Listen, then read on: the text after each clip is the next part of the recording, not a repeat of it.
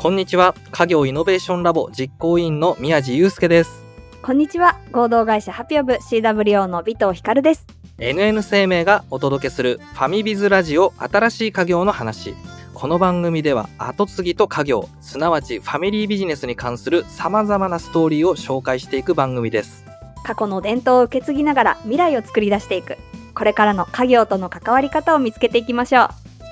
さて、今回と次回にわたって、鳥すき焼きボタンの上一大輝さんをゲストにお招きします。それでは始めてまいりましょう。ファミビズラジオ新しい家業の話、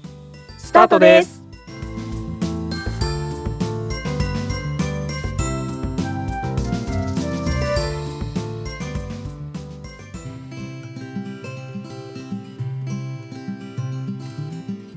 新しい家業の話。今回と次回は、上一さんにお話を伺っていきます。よろしくお願いします。よろしくお願いします。ジョイチさんに今回は120年以上続くのれん、伝統の味を守る、組織改革と事業拡大をテーマにお話をお聞きします。では早速、ジョイチさん、プロフィールのご紹介お願いできますか？神田で鳥すき焼き屋をしております、上一大輝と申します。私は向こうの後継ぎなんですけれども、もともと前職は営業マンの仕事をしておりまして、妻の家業に入るという形で、今全く経験のない飲食店に入りました。いろいろとやったことはあるんですけれども、どちらかというと、業務の効率化とかですね、人の組織のあり方を今いる従業員の皆様に伝えたりとかですね、その辺を主にやっておりまして、で、それによってデジタル化で売り上げを伸ばしたりだとか、いろいろやっております。おー、なるほど。あれですね。奥様の家業に入られたということですね。そうですね、はい。結構前ですかね。そういうお話ってなんかあったんですか？家業を継いでほしいみたいなお話って。そうですね。私もこう、付き合い始めは全然、飲食店やってるっていうのはなんとなく知ってたんですけれども、結婚の挨拶に行って、ものすごい大きな鳥すき焼き屋の有名店だと聞いて、本当びっくりしたんですけれども、まあもともと長男がいたので、そちらがやるもんだろうなとは、いや、普通にサラリーマンずっと続けていくつもりだったので、積むつもりとかは全然なかったですね。はい。ご長男継がないよっていう話をなんか途中で聞いたって感じですかね、そしたら。そうですね。本当それを聞いたのが去年の年末ぐらいで、本当に音楽の道をやりたいとのことで、羽ばたいていってしまったので、私が代わりに、じゃあ頑張ろうと思いました。それっていうのは、ジョイチさんからやりますって言ったのか、それとも、あの、ご両親からお願いされたとか、どっちなんですか？両方をですね、やってほしいなっていう感じはすごく出てたんで、まあそれまでに私もその前からボタンには入らせてもらってて、私前職でどっちかっていうと、2年ぐらいや本社の方のコールセンターの業務効率化みたいなのとちょうど DX が流行り出した頃にですね、何十人っているコールセンターの女性の方々のこうタスクをひとまとめにして、一人にこうタスクが偏らないように、デジタルの力を使ってどうにかしろみたいなことを2年間ずっとやってたので、まあ、そういった経験があったので、ボタンに入って、紙の伝票とかですね、本当手書きの出勤簿とかですね、手書きの台帳とかですね、その辺をちょっと改革しようと思って入ってやってましたね、1年ぐらい。ってことは、勤めながら家業の手伝いをしていたってことですか？そういう時期もありましたね。ただ、まあ途中からサラリーの方は辞めて、こっちに入ったんですけど、はい。まあそれももともとちょっとまあ独立するつもりがあったので、そういう予定もあって、一回辞めて、本当に中小企業とかデジタル化がうまくいってない、そういうところの経理業務をですね、こうアウトソーシングする会社をちょっと友達と一緒に作ろうと思ってた。本当未来の顧客というか、うちが。なんでとりあえず実際入ってやってみようってことでやってましたね。なるほど。じゃあ、その時は全然後継ぐとか考えてなかったんですか？なかったです。全然なかったです。はい。なんとなくもしかしたら継ぐかもみたいな。頭の片隅にはちょっとあるんですね。まあでもそんなことは考えずに、よし、じゃあ DX 化、まあじこれを実績として引っ提げて起業するぞみたいなそういう感じだったんですね。そうです。はい。その独立心がありながらも、やっぱり家業を継ごうって決めた何かきっかけがあったんですか？そうですね。やっぱこう、お店自体、本当にあの、ボタンっていうお店は、常連の方も多くて、あの、よく雑誌にも出て、テレビにも出て、著名人の方も知っていただいて、本当にお店として、こう、1年ぐらい、ホールに出ながらですね、自分もビール運びながら、すき焼き運びながら働いてたんですけど、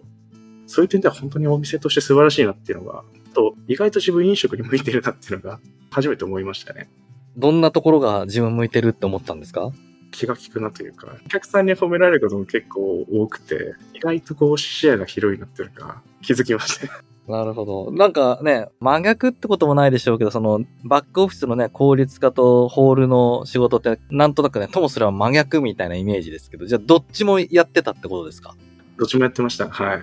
あじゃあ、なるほど。あの、バックオフィスが、まあ、前からやってたから得意と思いきや、意外とホールも好きだな、みたいな。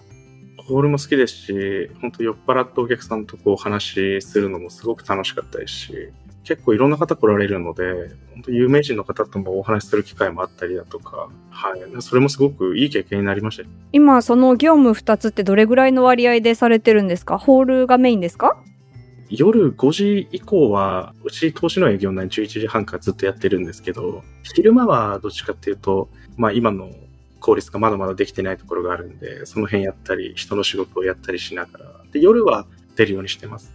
手伝い始めて、義理の弟さんが僕は継がないよってなって、義理のご両親とはそれでどんな話になったんですか？具体的に。なんか後継いでほしいんだよねとかなんかいろいろ直接あったのか。別の道に行くってなった時に、一番最初にこう手を挙げたのは、うちの妻なんですけど、じゃあ自分がやるって言い出したら、やっぱお父さん、まあ、義理のお父さんとか自分に乗っかってくれたんで、お父さんの頭の中でやっぱまだまだこう、男が社長になるべきだみたいなやつはあったんで、そこは案外すんなりいったというか。奥様はどう、それに対してどうだったんですかじゃあ、あなたがやるなら応援するわっていう感じですか？あ、そうです。もともとお店をやりたい気持ちはすごく強くなんで、今もすごい手伝ってくれて。コロナ禍でも継いだってことは結構その時は大変だったことも予想されるんですけど、どうだったんですか？継いだ時って。自分が入ったのが2021年の11月ぐらいなんで、コロナが2020年の1月2月ぐらいからこう、猛威を振るい出したと思うんですけど、それまでは、うちもずっとお休みだったんですよ。休業で。でもずっと閉めっぱなしでやってて、で、これも限界だ。開けるぐらいになったのが、2021年の自分が入った頃11月、12月なんですけど、その頃は厳しかったです、かなり。冬の売り上げも全然話にならないような売り上げしか立たなかったし、かといって良くなる傾向も見えなかったので、経営のことに口出すのはどうかなと思いながらも大丈夫かなとはずっと思ってたんですけど。どうやって盛り立てていったんですか？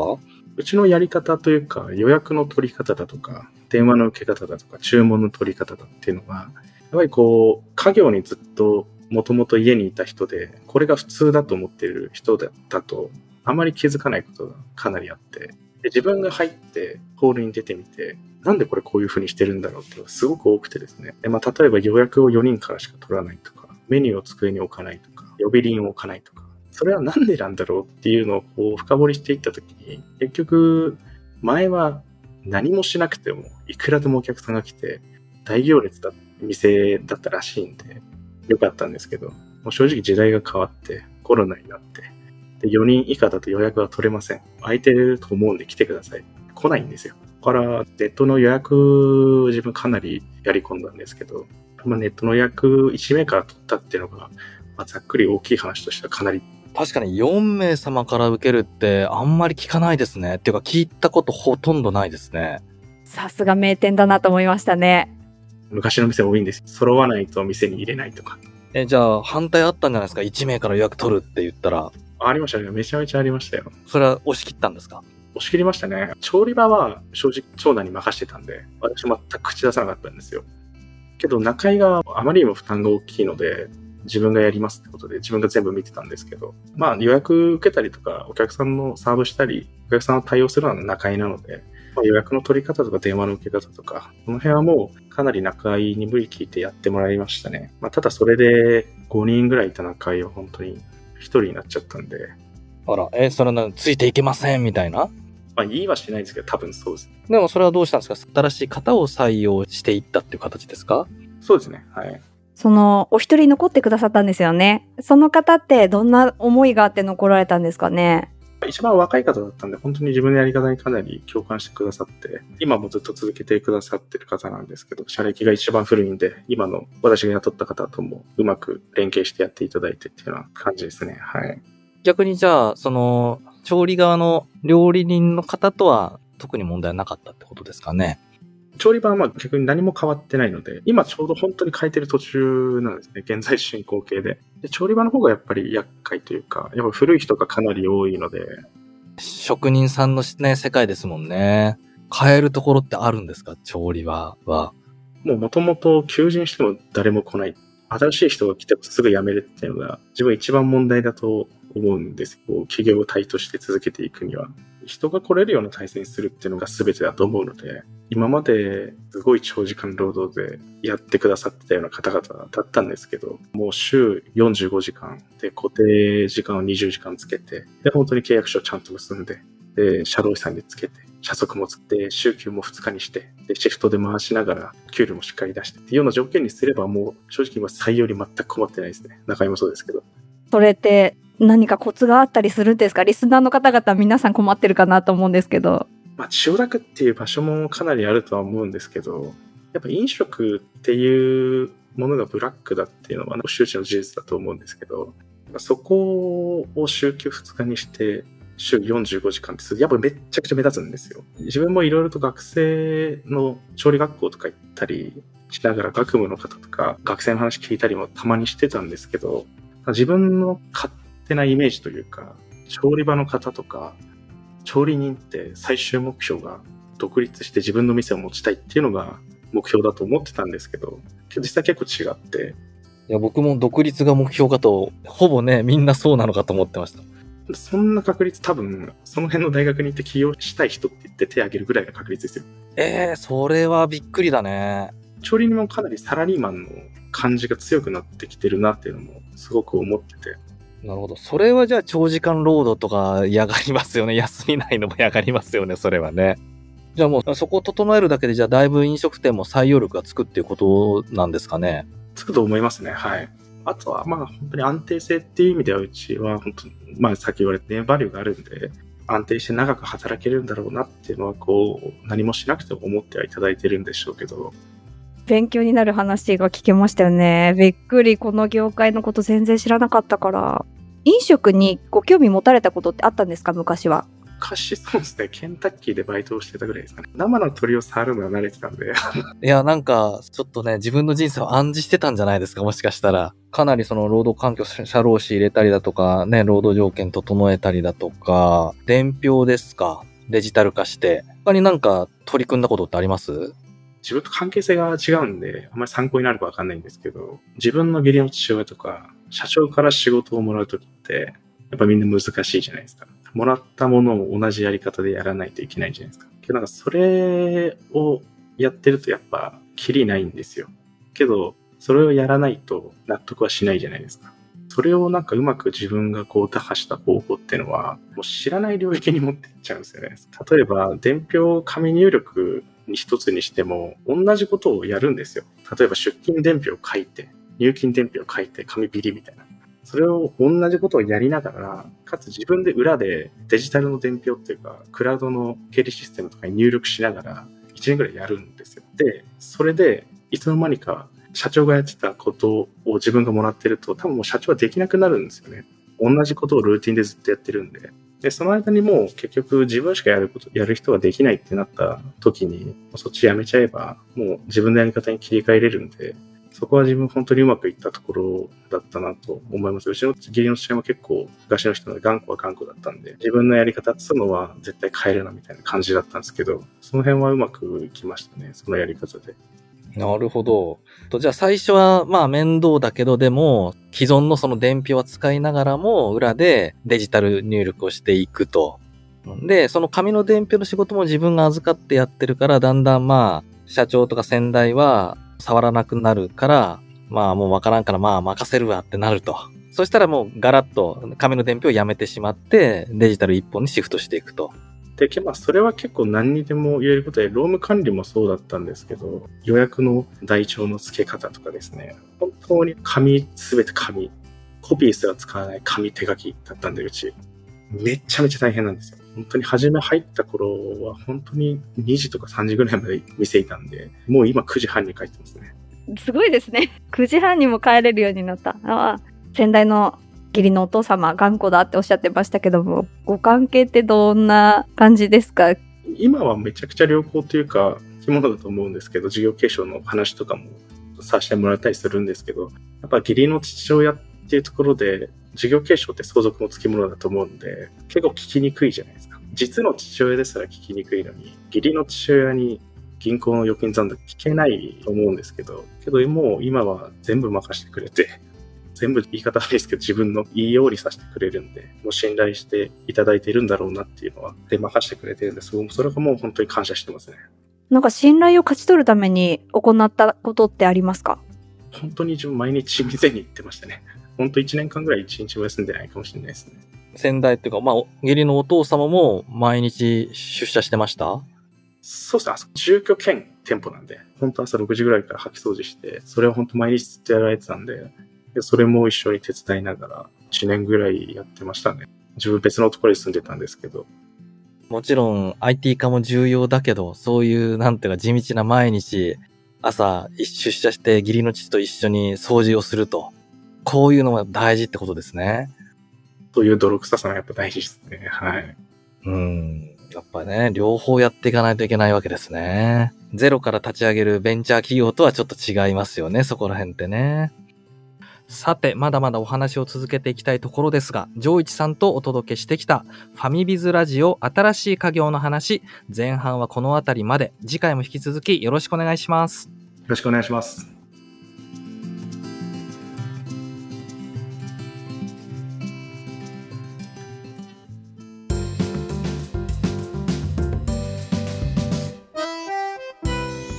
ファミビズラジオ新しい家業の話、エンディングの時間となりました。尾藤さんいかがでした？そうですね。印象に残ってるのは、こう、独立されようとしてたんですよね。その知識をもう存分に活かして、この改革を2年で行ったってびっくりじゃないですか。で、飲食もね、やってみたら向いていたって自分でおっしゃってましたよね。そういうのって大事ですよね。自分を環境に合わせていくというかね。自分ね、飲食とは全部全く畑違いのね、仕事をやっていたけど、飲食もやってみて、その中で、こう自分の向いてるポイントだとかね、面白みを感じて、積極的に関わっていくっていうのはね、もう本当に、やっぱり家業の後継者として、まあ、家業の後継者に限らずね、すべて仕事する人すべてにとってなんか大事なお話でしたね、そこら辺って。